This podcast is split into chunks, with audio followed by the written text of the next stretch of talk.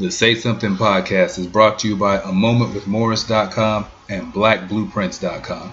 That's Black Blueprints with a Z.com.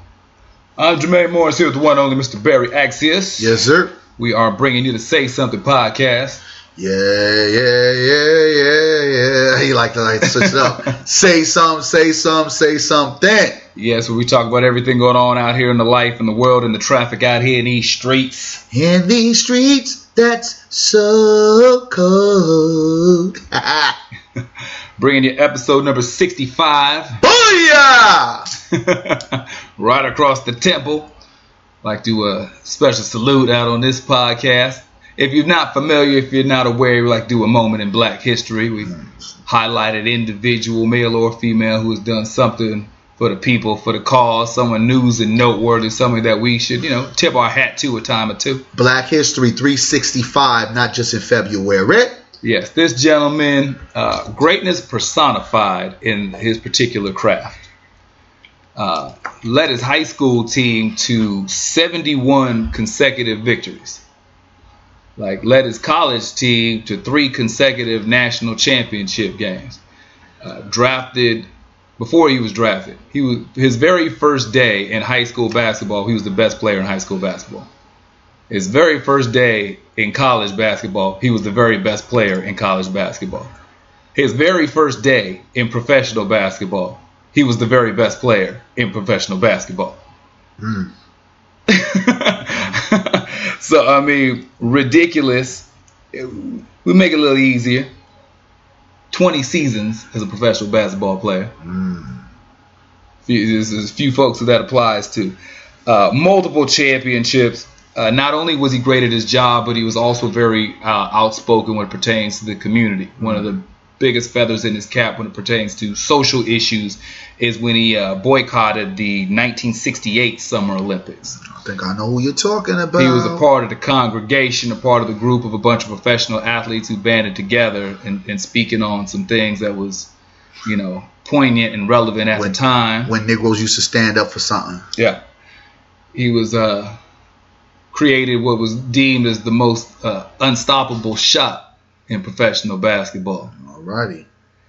He was somebody multiple championship on every level he's played. Some refer to him as the captain. Some of them refer to him as simply Laker. Huh. Some folks knew him by his birth name, Ferdinand Louis Alcindor Jr. It's a lot of names. But for most folks, shout out one time to Kareem Abdul-Jabbar. Yes, sir. Yes, sir. Yes, sir. Yes, sir. Yes, sir. Can we can we like get some claps or something like that? I think it's more genuine because it comes from the heart when we do it. A clap button is cool, but we we I'm feeling it. I would clap even over a clap button. No, because I because Mr. Skyhook. Yes. Bruh, that don't even understand how he used to do what he did and then turn around and go toe to toe with Bruce Lee as well. Yeah. Uh, remember that? He was that. He, he, was in it. He, he was, he was fit. I mean, he was a karate kid for real. History, I, I say all the time, history does not remember people often like it should. Nah a lot of people switch to the argument of uh, who the goat in basketball. They'll talk about. They don't talk about Kareem at all. No, they, Jordan, and they make the argument LeBron, Kobe. Uh, they talk Kobe. Even Magic gets slighted. Definitely. You know, in, in his ability to play all five positions in, in the handles for a dude six nine. Kareem still most points scored. Yes. Uh, you couldn't do nothing with him. Nah. That sky hook was just, I mean, embarrassing and he was going toe to toe with everybody. Yeah, and he and he really set um, the world on fire when he was with UCLA. Yeah, uh, his very first day in college basketball, he was the best player in college basketball. That's crazy. He gets drafted day one, no to first Milwaukee. round, best player in professional basketball. His very first day on the job. Did he win a, a championship with Milwaukee? I want I'm not I believe sure. so. He did. That's crazy. And, And- go to the Lakers and make the Lakers even better. and just just dominated day one. Crazy. And when people talk about who is the greatest of all time, he gets overlooked uh, very disrespectfully. And that's I'm a Laker fan, but but still he gets that's still disrespectful that he just gets negated in a lot of those conversations. And of course, for most people, there there it's a right now type thing. oh, for sure. So you know, people are like out of sight, out of mind, and I think if he kept Lou Alcindor, he would be getting more accolades. And when he turned themselves into Kareem. Somewhat. So he took some backlash when he converted to uh, studying the faith of Islam, and a part of that is is that he was very vocal. And he rubbed a lot of people the wrong way, not only politically and socially, but amongst the league as well. There's a lot of people in, in NBA circles who don't care for him personally. They respect what he did professionally and the knowledge of the game he had, but but he was one who, who was gonna tell you what he felt about it. And that was in an era where, um, you know, Negroes still didn't feel comfortable sitting at Daddy uh, daycare's table. Yeah, and now they feel comfortable. when he was there meeting with Ali and Jim Brown, Brown. And, and and everybody just like Imagine that conversation now, right? in the era to risk it all when you like look we you know they let you know because Before Colin Kaepernick was Colin Kaepernick. before all that and for some people if you're not long enough in the tooth you don't remember once upon a time professional athletes had jobs in the offseason Tell them. so the, the, this idea where a lot of people think now when you the starting you know center for the Lakers oh that's a wrap you your mama's good your babies is good keep your mistresses to a minimum and you can Man. save your money back then it was like if you was a Laker back then if you were a Pittsburgh Steeler if you were a a, a Yankee or You still whatever was an accountant.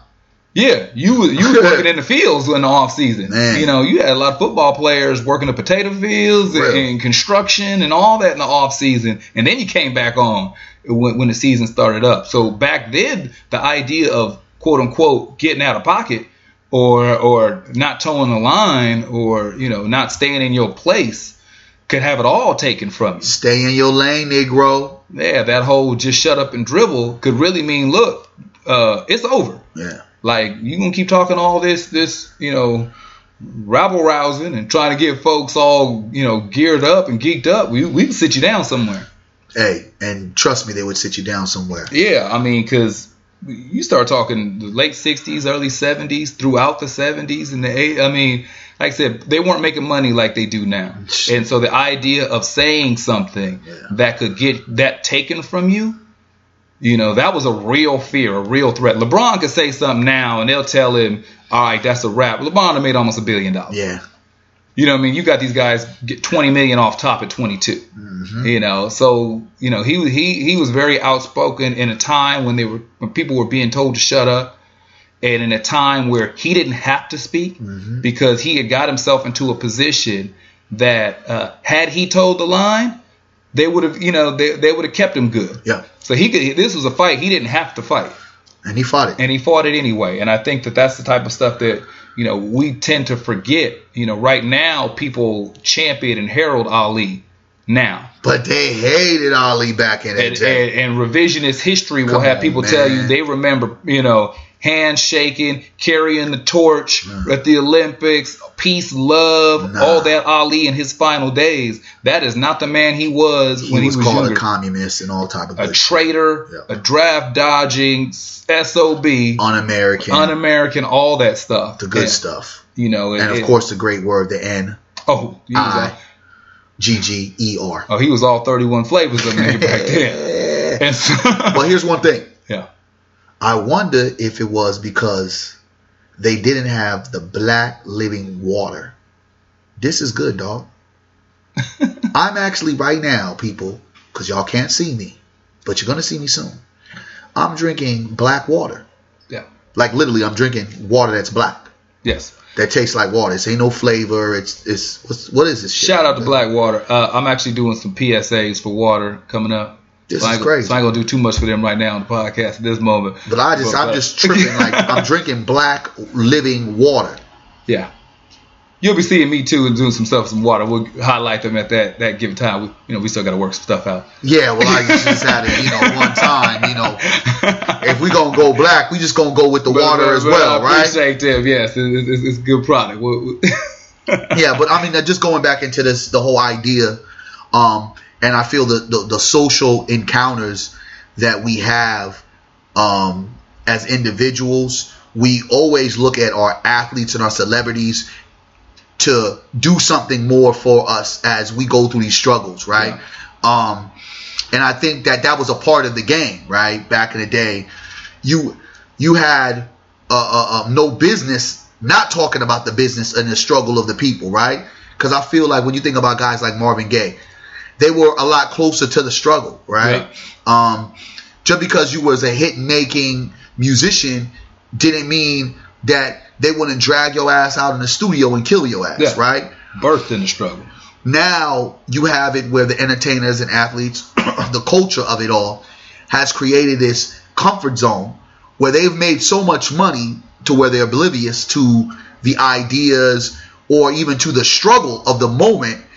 And I think they're getting paid so much to where they're so removed for any of that. It's like, yeah, I began struggling until I got this paycheck. And I think it's done in such a way where it's counterproductive for our community, but it's done on purpose because if we pay the entertainers and the athletes to the point where a lot of the social injustice and the social issues that we as common folk, black people, deal with, that they're so out of the loop, they're, they're, they have such a high pay rate, uh, rate that they don't get bothered by it, that we now lose some of the monies to fight, some of the power to have a real engagement as you see when we talk about all the different kind of social injustice that's going on in America and certain athletes that stand up and do certain things, you know, the NBA players walked around with I can't breathe shirts, you know, we have the Colin Kaepernicks going and doing the kneeling and seeing how that works and we've looked at both leagues where the NBA kind of embraced it a little bit more.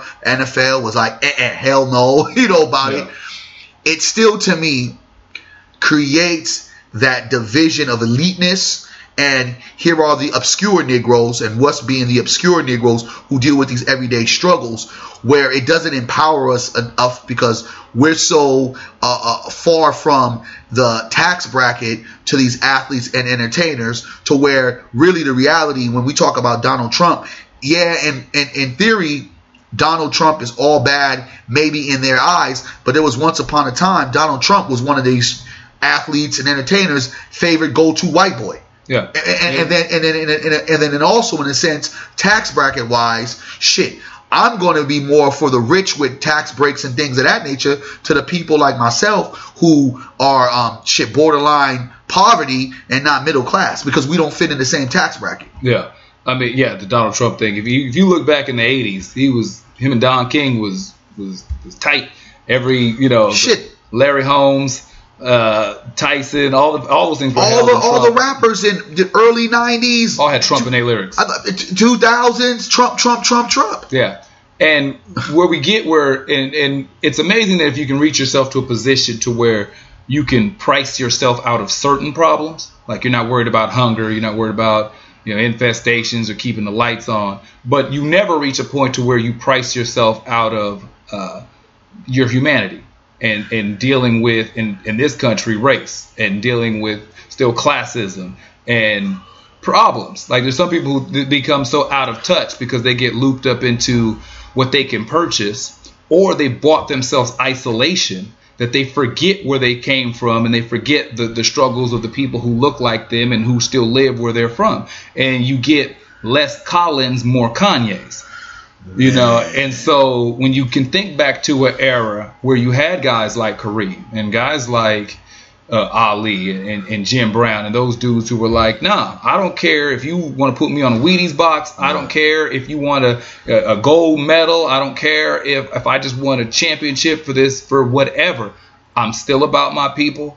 I still recognize the situation my people are in, and, and I'm still going to fight for them and do something for them as if I didn't have the money. And because I do, I can definitely do more.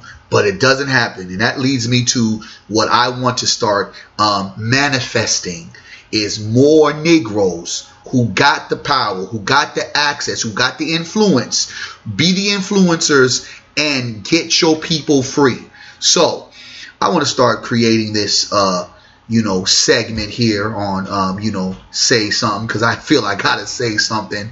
And one of the most controversial things i say on my own social media platform is this word that people get so upset about when i use it. I got og's calling me. I got people and they're close to that word saying don't call me this. It's silly negro Okay. all right, silly Negro. Could I could be a silly Negro one day? You could be a silly Negro one day. Silly Negro is just basically. I was say break down. Silly Negro is basically you're doing something dumb wrong to the culture, disrespecting the culture, stupid upon stupid upon stupid, ignorant, foul, and just not thinking and using your common sense. Those a couple examples. oh, I'm gonna give you the silly Negro of the week today. Okay. All right. And this is a lesson that I want the young people to really listen to Uncle B for a second. Silly Negro of the week is my boy Suge Knight, man. I'm just saying, Suge Knight is the perfect example of what you are supposed to do and what you're not supposed to do. What you're supposed to do when you make a bunch of money and and you used to be a gangster, you get out the gangster life. Okay. What you're not supposed to do is you're not supposed to be 53 years old, still toting around, being a gangster after you made all that money, still throwing up your hood, still running around here wilding out in front of these white folks, in front of black people, and thinking that you could be gangster gangster for the rest of your life, and eventually karma won't hit your ass. No. Now, Suge Knight, if people don't know, he was a, a the the great CEO, the giant, the the the, the world renowned um, mafioso, so to speak, of Death Row, which was in the early '90s and, and later down the years was the it thing for music. Snoop Dogg, um, Tupac, Daz, Kurupt. uh, Lady of Rage, of course, Dr. Dre, and Suge Knight was spearheaded this. Death Row at one particular time, and some folks will probably say that wasn't really no real money, as I say it, was worth a hundred million dollars at one particular time, right? This man, Suge Knight, squandered it all. Why? Because he chose to continue to be a fucking gangster, right? Where not only has Suge Knight lost all of the power and the backing and all the artists that he had once before, but he continued to keep himself in the shit right? And when I mean in the shit, in the gangster shit. So with this last part of his ending of his now life, because he's 53 years old, you're about to get 28 years, and maybe you do fucking what 20 of that 28 years, or maybe the full 28. Who knows? Yeah. You're gonna get out about what 70 something years old. He's already declining with health issues. This man, because he thought he was still gangster Suge, the Suge Knight of the Death Row era, ran over one brother uh, who actually was his friend by the name of Carter. His last name was Carter, and um, the other brother you've seen him on um, Training Day. I think he was his name is Bone. Uh, I, I I picture his face. Yeah, yeah, and another brother uh, because on, on the uh, set. the set of the NWA because he was upset about how he was depicted in the movie, yeah. right? So of course the shit was on videotape. Three years later, they've come up with the conviction of manslaughter. He took the deal, 28 years. And the sad part of this whole thing is Suge Knight could have prevented all of this. He started from being a football player in UNLV to being a bodyguard for the likes of Bobby Brown and other um, artists, and then creating to what we all know as Death Row, still one of the most notorious and greatest record black labels ever to not having anything, to not owning anything, for Interscope swallowing up everything, and for now Suge Knight to be uh, inmate 05453J24. And to me, with a brother that had the world in his hand and to squander it all because he just didn't choose to change his life. Look at all the people that we can say, aside to Tupac, that passed away under the Death Row Watch. We got guys like Dr. Dre, Beats by Dre. He's doing his thing. You got Snoop Dogg. Fuck it. Snoop Dogg is doing fucking cooking cooking shows and doing a cookbook. And you guys got like Daz Dillinger and Kurupt. Everybody is living their best life and continuing to contribute and make amends to the part of what they used to do and to what they're doing right now. Suge Knight is the only one that fell a victim to his own gangsterism. And now he's going to be doing 28 years. And to me, that is the silly Negro of the week. Marion Suge Knight. 28 years in prison, man. And I think that when you look at it, this is a testimony to these young people that are watching and trying to say to my say to themselves, I can be a gangster and I'll I'll get out of it unscathed.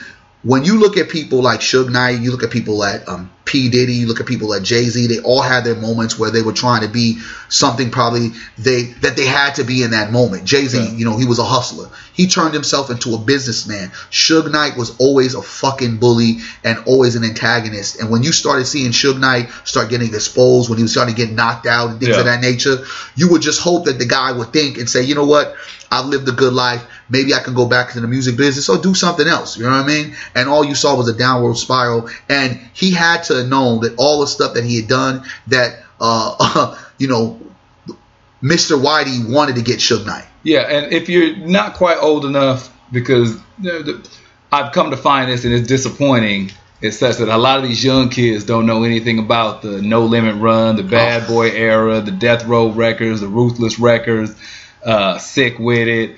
Uh, Suge Knight and Death Row owned the record industry. they, they don't they didn't know any, any of that stuff. So Suge uh, was the boogeyman of rap. Gucci's that now. Yeah. You know they call Gucci the boogeyman of rap, but Suge was was uh. Say the- his name, people would piss on themselves. the reports of him dangling Vanilla Ice out of a Vegas window by his ankles to sign over the rights to his music. Uh, the reports uh, recently, uh, Kurupt did the, did the uh, Breakfast Club interview where he was talking about the incident where Suge had this engineer who was messing up and Suge Drink kinda- his own piss. well, no.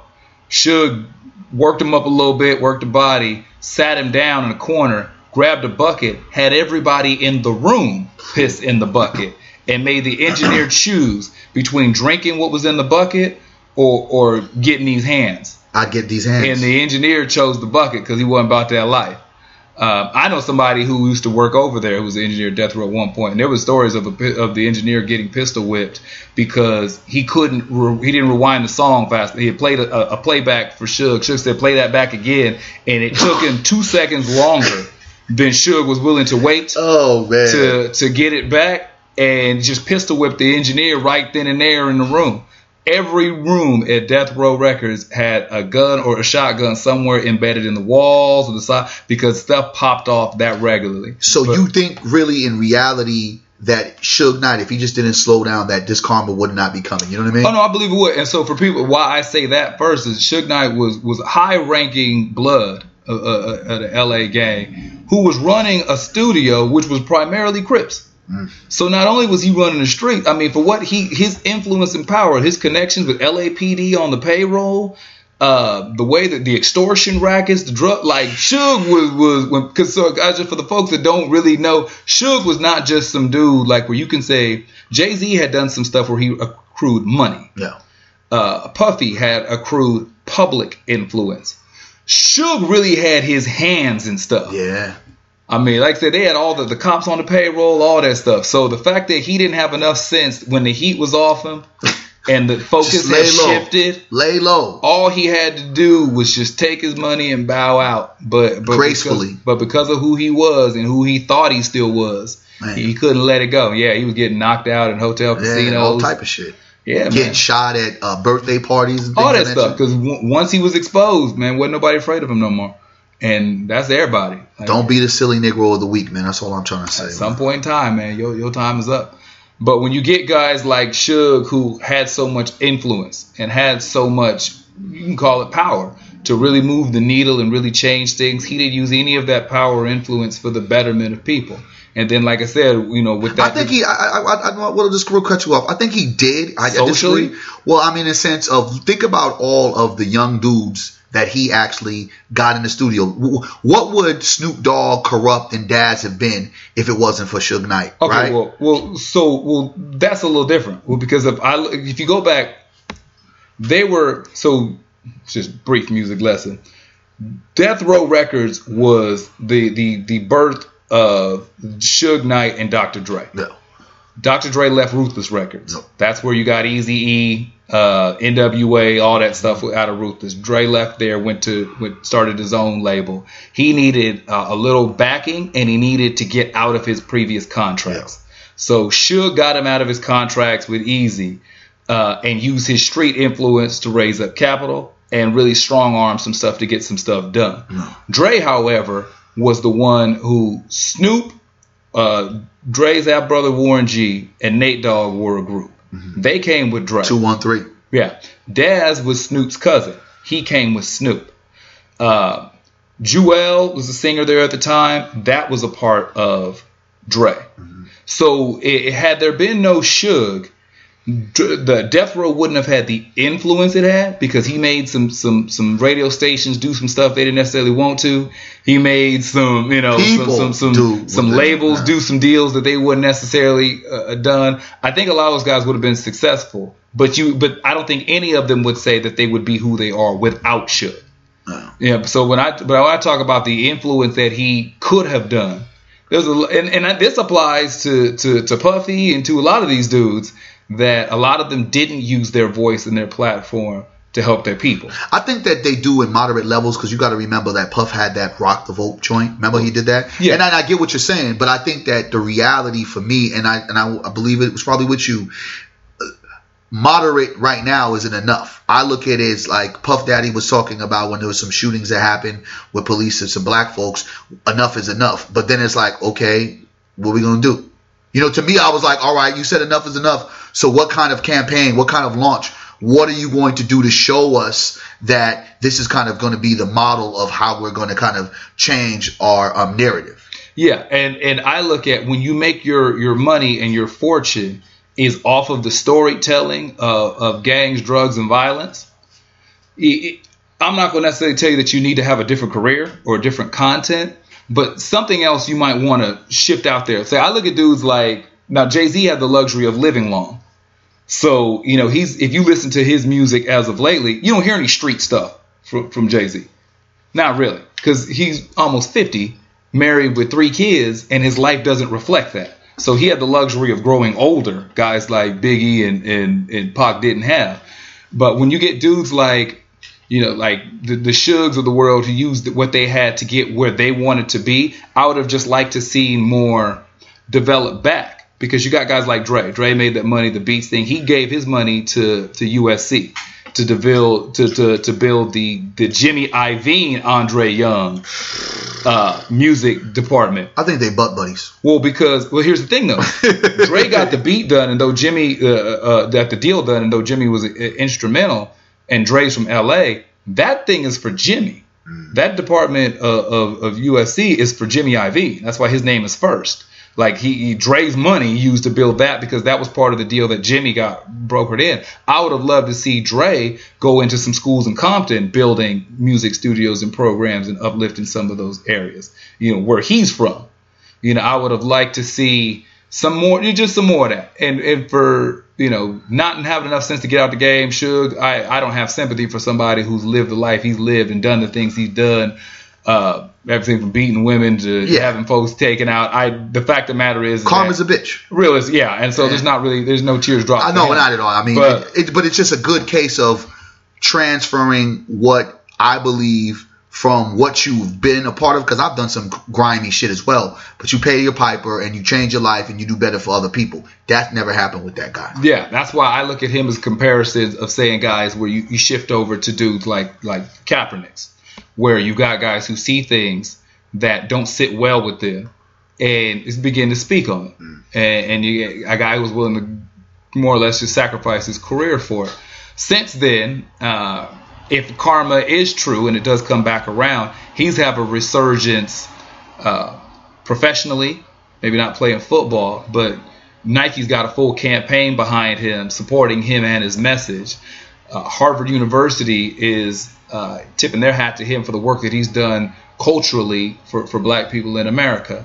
He is being embraced in, in a lot of you know major circles after this initial kind of wave is gone and you've seen enough incidences of law enforcement dealing with civilians, you've also seen the backlash against him as well as uh, NFL player Eric Reid for the stance that they've taken and being blackballed as the collusion case continues. They've passed the first hump. They're on to the second phase of that case where they feel like they were specifically blocked out from a career in professional football. Which they were. Uh, but there's so there, you're starting to see if that is true about karma, that it is coming around that a guy that was willing to sacrifice the career that he loved for to speak on, you know, people in need, he's getting opportunities and getting looks again to continue to make money, to continue to thrive, and to continue to move forward. So there is something to be said that just because there are some folks who are so afraid to say what they want to say and so afraid to speak on what they want to speak on because they think that in some way their opportunity will be gone or that their meal will be taken. But but the reality of it is, you take the guys who spoke out, the Ali's, the Jim Browns, the the, the Kareems. Karma did look out for them. Yeah, and I, and I think it's commendable what uh, Kap's doing. But I just look at it like, shit, can I get a check, Nike? There's been a lot of us that because of um, are marching, are protesting, are putting this bigotry, this racism, this police brutality, police terror on the front line, the front news, social media outlets, risking our lives, um, being on the front line and, um, you know what I'm saying, the war zone, uh, ground zero, so to speak that it actually gave an outlet for uh, Colin Kaepernick to emerge to kind of do something that's uh, some people look as heroic, but I just feel that it was probably his duty to step up and stand into this whole thing, right? You know, yeah. um, he missed an opportunity to um, play something that he was passionate about, but some would argue and some would say that his years were coming to an end anyway. Some will also say that um, he never was um, accepting of what the 49ers were giving him, and that was a ploy to kind of get out. So it's turned into something bigger. Um, I definitely believe what he's doing in his heart. I, I can't speak from his heart, but I would say from the rear view of it, that I believe he's doing the right thing for the people. But I sometimes I, I kind of like, eh, you know, Nike's kind of gave him this this this big platform and kind of the kudos and everybody Negroes because that's what we do. We get so stir crazy in the moment and we're running around here getting Nike and buying Nike and supporting Nike. In the same sense of it, it's like, yo, Nike's gonna win regardless of the circumstances, right? Because at the end of the day, they still got that football contract signed, right? They're not Nike is not going to all of a sudden get NFL to just turn their back in the midst of the contract, right? Yeah. Another thing is um the black athlete, it's let's be very clear, has been the one that has created the Nike brand. Nike could have been created by Phil Knight, the white guy, but the brand of Nike has been on the back of black people. You look at Michael Jordan, you look at um, the situation with with, with, with players like uh, you know Ken Griffey Jr. You know, you look at uh, some of the new younger guys like Kyrie Irving. You know what I'm saying? Paul George. There's just a line of individuals that have kind of risen up the Nike stock. Uh, just perfect example.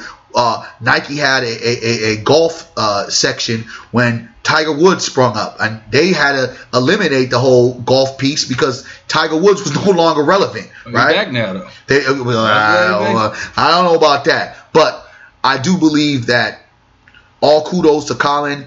But sometimes I, I hate it when they find that figure that they can sit there and say, well, because of you, Colin, all this has happened. No, it's not because of Colin Kaepernick. It's because people that have sat there and risked their lives have lost their lives. Not just the people that have borne the fruits of it, but the people that have actually become the victims of police brutality has given him a platform to do what he's doing. So saluting Nike is horrible. Continuing to sit there and I think collaborate with Nike as if Nike is going to do anything more than what they're doing publicly. I don't see Nike coming in, these communities that are being riddled by poverty. I don't see Nike coming in here, uh, um, really challenging, uh, uh, you know, police unions. Because I mean, Nike got the power to, to kind of, you know, create some lobbying to say, hey, you know what, what, what, what's the traction of why these police are running rogue is because of police bill of rights. So, what has Nike really truly done? Right? It's great because we've always had these great symbols of leadership, whether it was Colin, whether it was Muhammad Ali, whether it was Kareem Abdul-Jabbar. But what gets caught in the whirlwind of these these these notions are the people that are putting in the legwork. And I think the people that are putting in the legwork, I've yet to see Colin Kaepernick come down to Sacramento and expose his great uh, uh, lineage of, of, of what he feels we should do and how we're supposed to move and how he operates. Yes, the man got to still make a living, but I don't look at it as like poor, poor Colin Kaepernick. No. You did make that choice. Well, yeah, I to and I'm not even a huge Colin. I wasn't a fan of him as a football player, but uh, for some of the stuff that he's done. I will say that he has gone. He hasn't been to Sacramento, but he has gone to some Northern California cities yeah. and, and spoken with uh, administrators when it comes to school programs, students, as well as law enforcement agencies. So I I do give the credit. I, he may not have been here, but he has been places. Uh, as for Nike, uh, yeah, if, if, people remember, if you think back a little bit, Nike used to be a middle of the road shoe apparel company. Like back in the day, if you remember long enough, in the 80s, it was all my Adidas. You know, they were competing with Reebok they were still competing with, with Fubu, not Fubu, with uh, Puma. you know, Puma was, was was hot back then. So I mean, it, it, wasn't like they still had Pony. Like it was, you know, Nike wasn't just this standout company back then, but they did have enough presence of mind to put their money on Jordan. And smart move. And that was that was definitely talk about payoff. Definitely, definitely, they put the money on Jordan, and from Jordan you know, they, they put their money on Tiger, they put their money on Serena, they put their money on on, on Griffey, and they put their money on a, on a host of other black athletes because they recognize what side of the bread that they toast is buttered on. So for them, it's a smart win and it's a smart business uh, move. I'm not so much too big on the fact that they gave him some money in the campaign. I'm, I'm optimistic in the fact that other people will see that there can be light at the end of the tunnel and not be silenced. Because if you're somebody coming up and you're thinking, man, if I say something, my career is over or my opportunities are gone, then it's like, oh, well, I'm just going to stay in the pocket. And I may not be talking about millions of dollars. Mm. I may be making 60,000. Mm-hmm. You know what I mean? But if I see somebody who was willing to speak up and I saw some prosperity for them, I saw that there was still other opportunities that may make me a little more inclined to feel like I can speak up. So I don't necessarily care so much about Nike as the entity for that reason, but I think the idea of seeing somebody who spoke up still getting a lick on the back end mm-hmm. can get some people a little more hope and hopefully a little more courage that they speak up from wherever they are right now. Well, and I, and I think that that stuff has happened, you know, but let's be very honest. Um, coming on this side, I think that even before Colin Kaepernick, people that have been in movements, a lot of people that have been in movements. So let's look at guys like Shaun King, um, a guy like DeRay um, from this Ferguson piece. You know, these guys became um, very popular in, in, in, their activism and are now go-tos, right? You know, Shaun yeah. King just came out here um, during of the midterms and was pushing for, you know, uh, Noah Phillips, this guy that was going against the DA that we currently have that got reelected.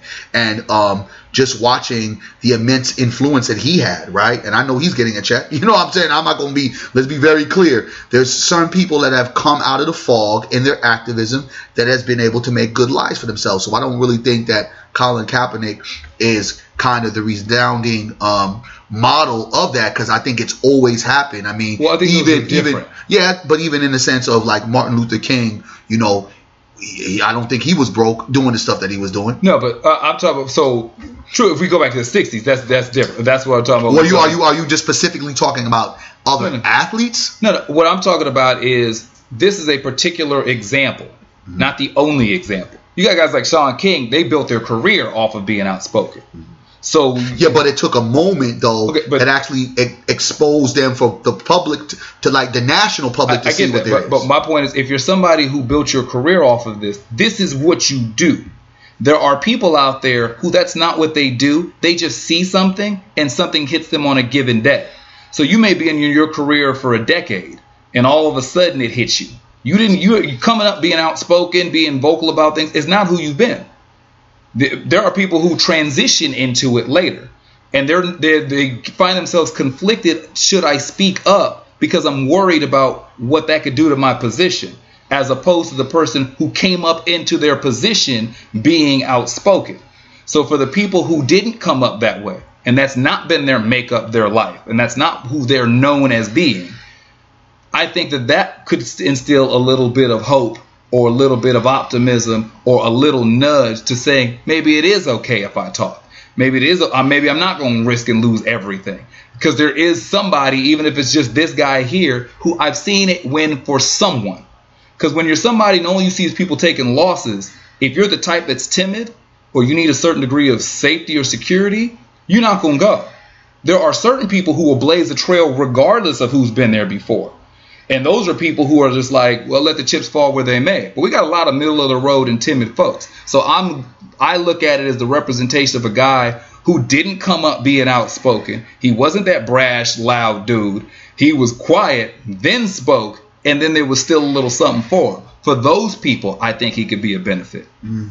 No, I mean, I, I, I see where you're saying and your point is, but I honestly think that you know the reality is for most people, um, they misunderstand the message they get more enticed because I've watched it. People have paraded around more about the Nike, right? Yeah. More about what Nike has done and focus on the issue that we're discussing. Almost in the same way to where Colin Kaepernick has not said nothing negative about veterans. He's not even really saying he's anti-police or anti-American. But what he has said about the Pacific, um, you know, imbalance of black people being killed by law enforcement, right? It just doesn't make any sense. Where we've gone away from the issue, just like how Donald Trump has tried to make people look at it as no, he's being unpatriotic, blah, blah, blah. You know, he's disrespecting our flag. No, Negro, he's sitting there talking about the um, damn police killing black people.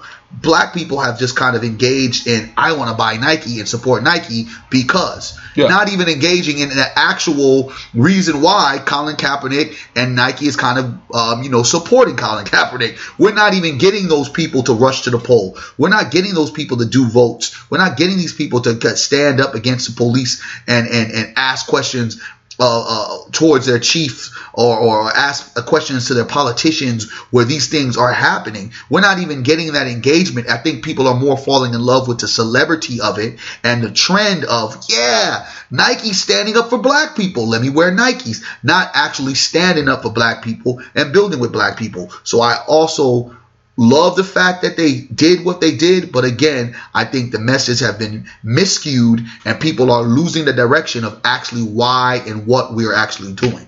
Because my idea is if I'm seeing that this person is uh stopped his career for a bigger cause, I want to know what the cause was. Want to identify that cause and figure out how can I help the cause. Helping the cause ain't buying Nike.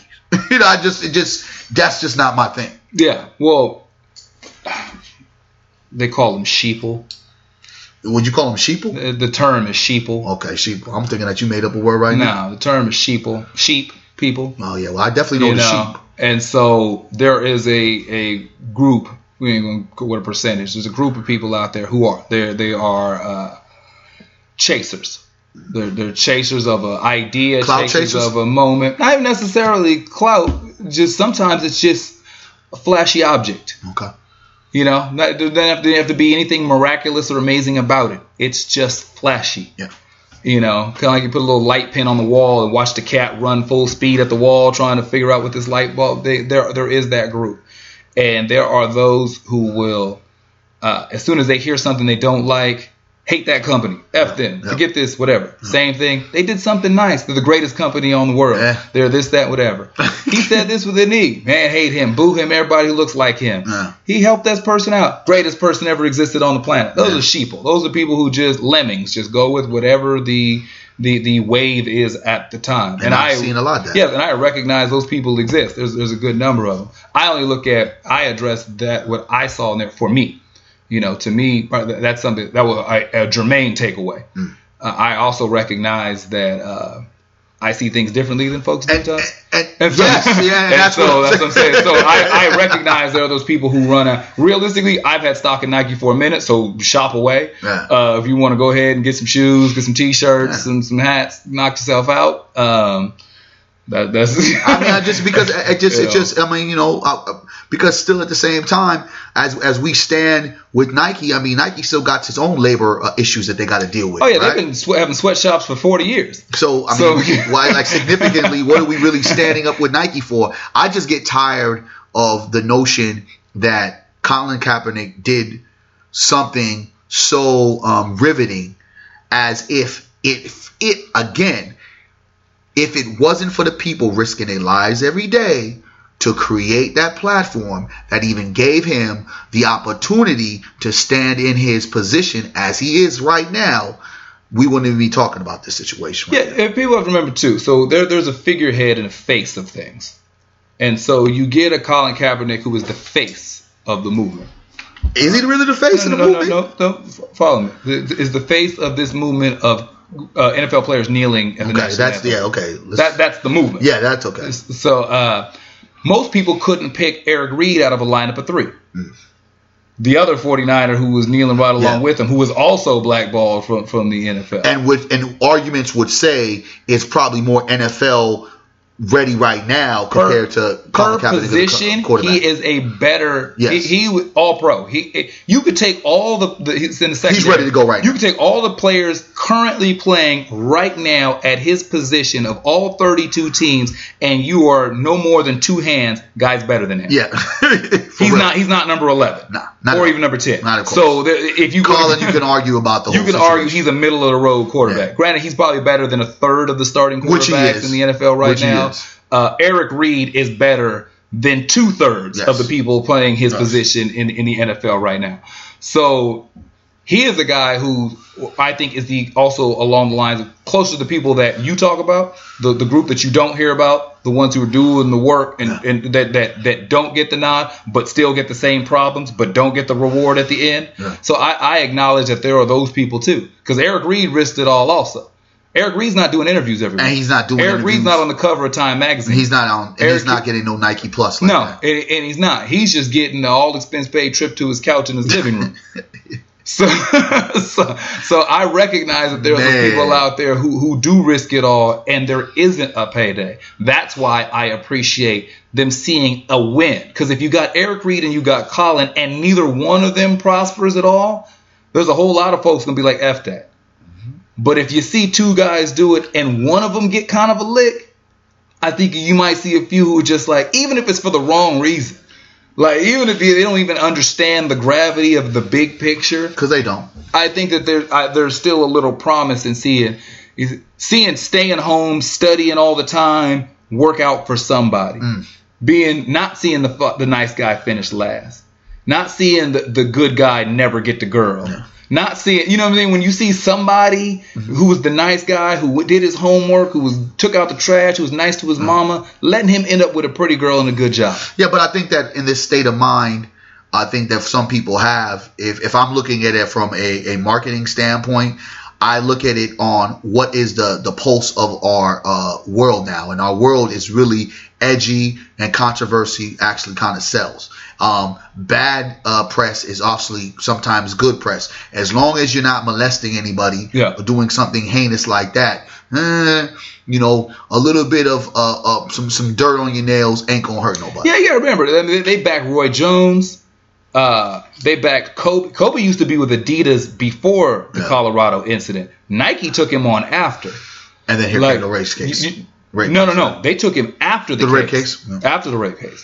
So like he Adidas, he was done with Adidas when that happened. Yeah. So Nike is known for going out and getting dudes But what was who so- have a, who have a, who have a certain kind of Edge to, but what was so edgy about Roy Jones? Roy Jones. I mean, besides Uh, he wanted to play basketball and sing and rap the whole bit. No, just for what he was seeing for boxers, his rhetoric, the, the stick my chin out, the disrespect, how he used to talk to people, just the brashness of, of, of the, the, the, the character. He was that guy. Yeah, but he was just for the era and the time period, he stood out because of it. And then Mike, and then you think about it when you look look at it in a situation um, of like Mike Tyson. I mean, you got all these kind of guys that were edgy, that were still um, you know marketable. Yeah. In the same sense. So I mean, Nike is always they've always put their money on that guy.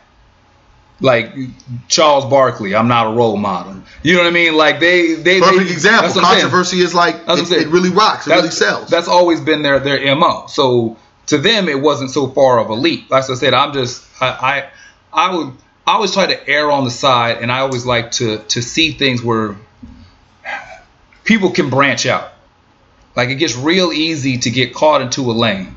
So the idea, if you were scared to branch out a little bit, a success story every now and then, you know, can can can, can inspire a, a certain type of person. There, like I said, there are some folks who were who are fence sitters, and they just all it takes is for them to see one guy lose and they never try. yeah. Well, I mean, So I the think same yeah. group, if they should see one guy win, then they then they get up and but they I give think, but, but I think the big win was people were inspired to buy Nike. That's what I. Yeah, I'm not speaking to the Yeah, sheep. yeah. Like I said, I'm, I'm speaking to the, to the, like I said, the, the dude. Because if you're the dude that's on the fence, who's who's really gonna make something, you're probably gonna be somebody who ends up doing something. Well, hopefully the sheep, the sheep, they don't really. Sheep aren't game changers like that. Huh? You know what I'm saying? They, I hope so. but out of all these things that get brought attention to, you know, a lot of people who sit there and think that if you can critique something, that you've got this, you know, people who don't use their voice properly. Colin, they, they tried to get on him because he was wearing the socks that said that that pictures of pigs, and he had the Castro shirt, Sensitive. and so they're trying to say that you know we, we have to discredit his his his rhetoric because of those types of things, and, and I think that if that's the case, then we need to be consistent with checking everybody's rhetoric. Because we had an issue out here where, where we live in Man. Sacramento, Jeez. where we had somebody who's in the limelight, somebody who's at the forefront, Yes. somebody who's in a leadership position, somebody who has influence in the community uh, on multiple levels and multiple channels. His rhetoric could have led to a catastrophic incident. Yeah, definitely. a You was there firsthand, so I'll, I'll let you. Uh, this it's um re-elected sheriff Scott Jones decided and in an unfortunate uh, moment we had a sheriff uh, killed in a, in a shootout against a suspect um, in an I don't know an alleged dispute at uh, Pep Boys in Rancho Cordova. For those don't know it's an area in Sacramento um, County. And um, as uh, many of us protesters, organizers, and um, people of the community were um, organizing a six month anniversary uh, protest in front of uh, the convention center because the police officers all kind of uh, congregate in this kind of training at the uh, convention center for the week. And since it's been six months, so September 18th, where Stephon Clark has been murdered, and we still have no answers. The DA still hasn't allegedly picked up the case to look at the case. We don't have any answers on what's going on. What are we going to do move further?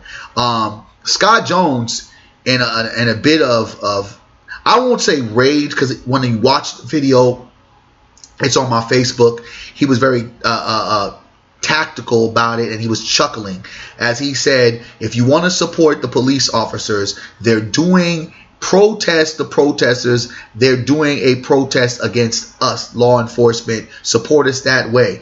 Basically telling Trump supporters, white supremacists, uh, um, you know, pro-American, pro-police, and um, anti-Black Lives Matter, anti-Black people, because they feel like a lot of us are anti-police, to come down and to shoot your shot. And what ended up happening was um, something that if you live in Sacramento, you wouldn't believe it unless you saw it.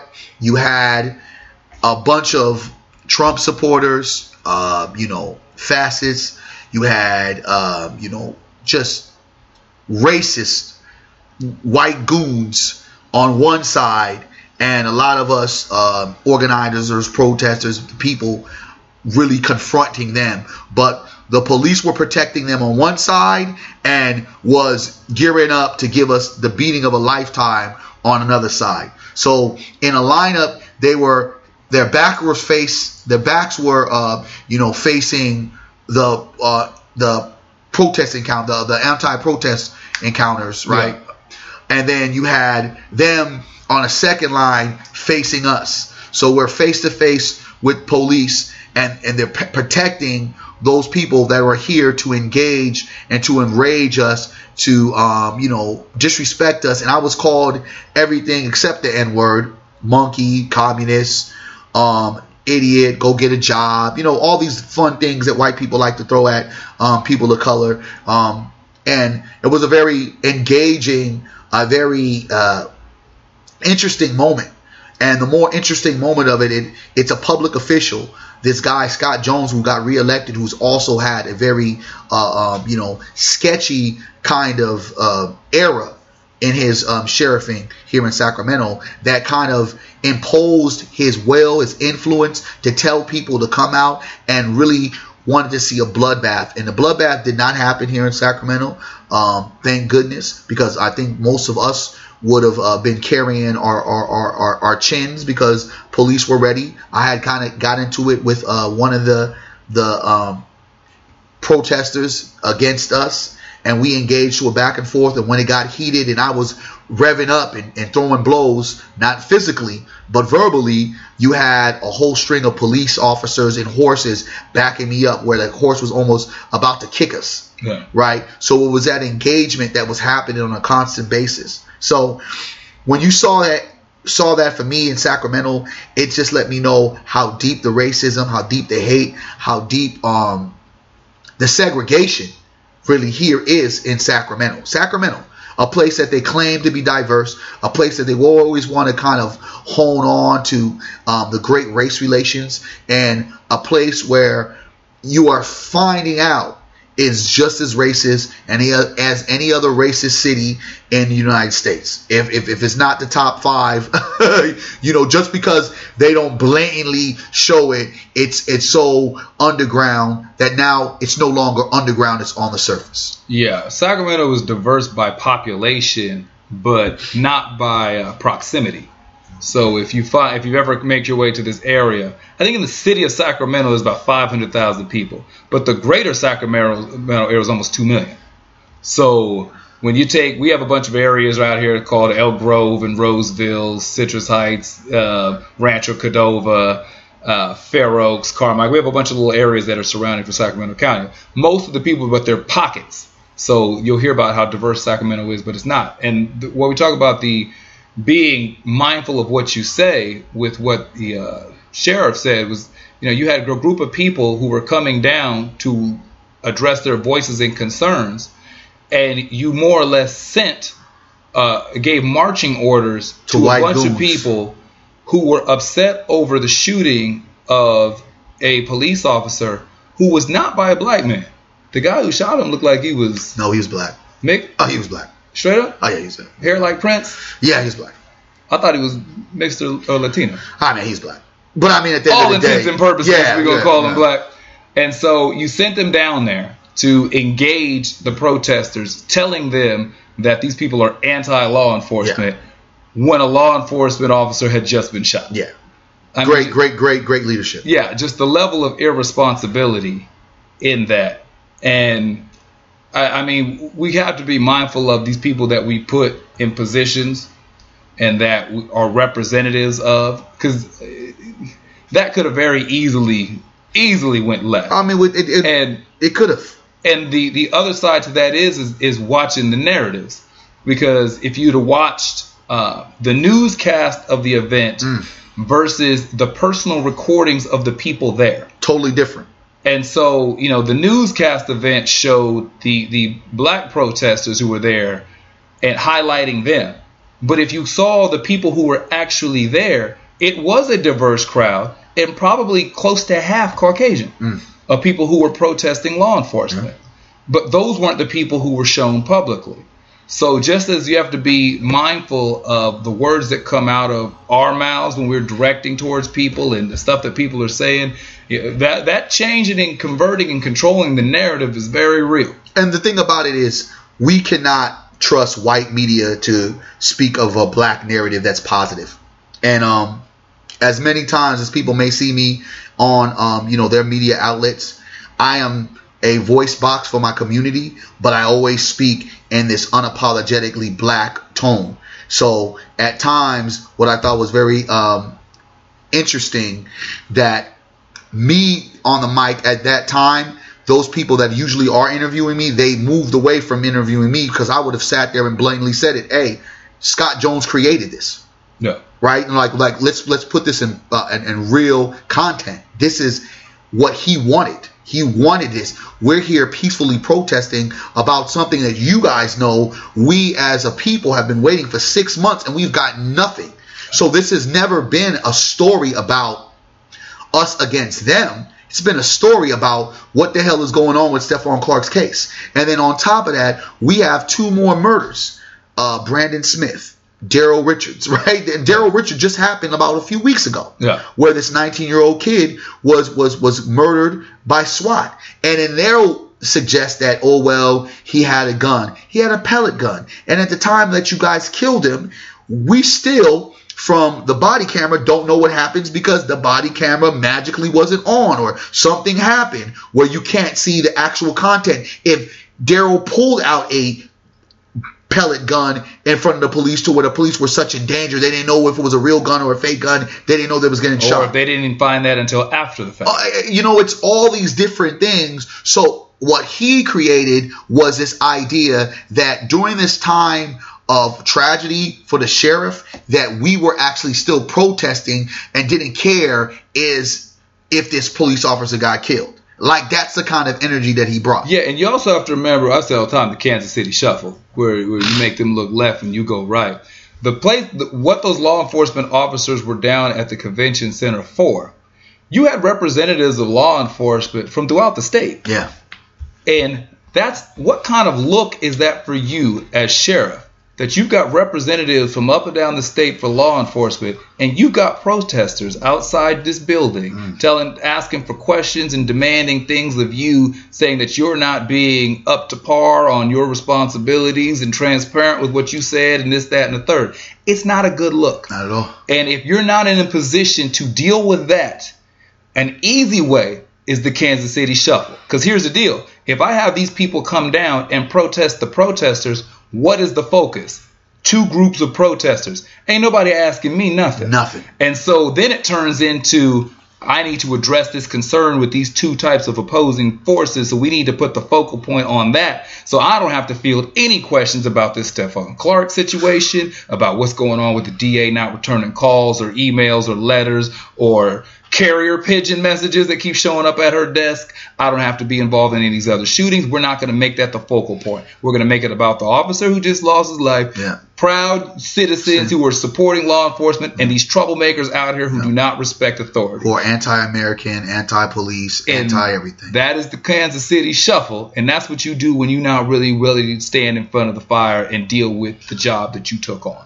it is unfortunate um, the times that we're living in um, when you are publicly seeing this over and over again. You're facing it. You're dealing with it um, on an everyday basis. It makes you cringe. It gets you frustrated. But you know we held strong. I mean a lot of the community came out um, supported. And we know that we weren't out there um, uh, protesting the or celebrating the death of somebody in law enforcement. I mean, some probably cared and some probably didn't care less. I mean, but at the same time, what I think is so funny and ironic is whenever a police officer dies in a line of duty, they're celebrated. But when a black person dies in a line of a police just uh, jumping the gun or being a hero for whatever uh, kind of hero he's trying to be at that moment, you don't ever, ever hear law enforcement speak upon the ills or, or the tragedy or it's being highlighted like, damn, we just lost a, a citizen. You know, it's just like, wow, well, black guy got shot by the police. What was he doing wrong? and that's just kind of like life here in um, Sacramento, but that's also life as a, a black person in America. These are things that we need to make sure that we're drawing attention to, and that if you get the opportunity to stand up, to not necessarily uh, it, it, recognize that it may not be the easy road. There will be times when speaking your piece and speaking what's on your heart may come with sacrifices that may be monetarily. Ultimately, that could even be your life. That's just sometimes the cost of doing business when you're trying to speak the truth and, and speak what you believe in. But with those consequences on the table, in order to move the needle and to have any kind of change in society and dealing with people and narrative and, and policy, somebody's got to stick their neck out there. Somebody may have to be the face. Somebody may have to do the dirt that they never get the recognition. But in any way, shape, or form, not only along with doing something for, to create a positive change, we definitely have to start off by saying something. Yes, sir. This is the Say Something podcast. I'm Jermaine Morris with Barry Accius. Where can folks find you online, sir? Barry Accius on Facebook as well as Barry Accius on Twitter and IG at Team Void. I'm Jermaine Morris on Facebook. Every other social media platform is at J Morris CEO. This has been the Say Something podcast. Yes, sir. And until next show, we will, Holla. we will holla at you later.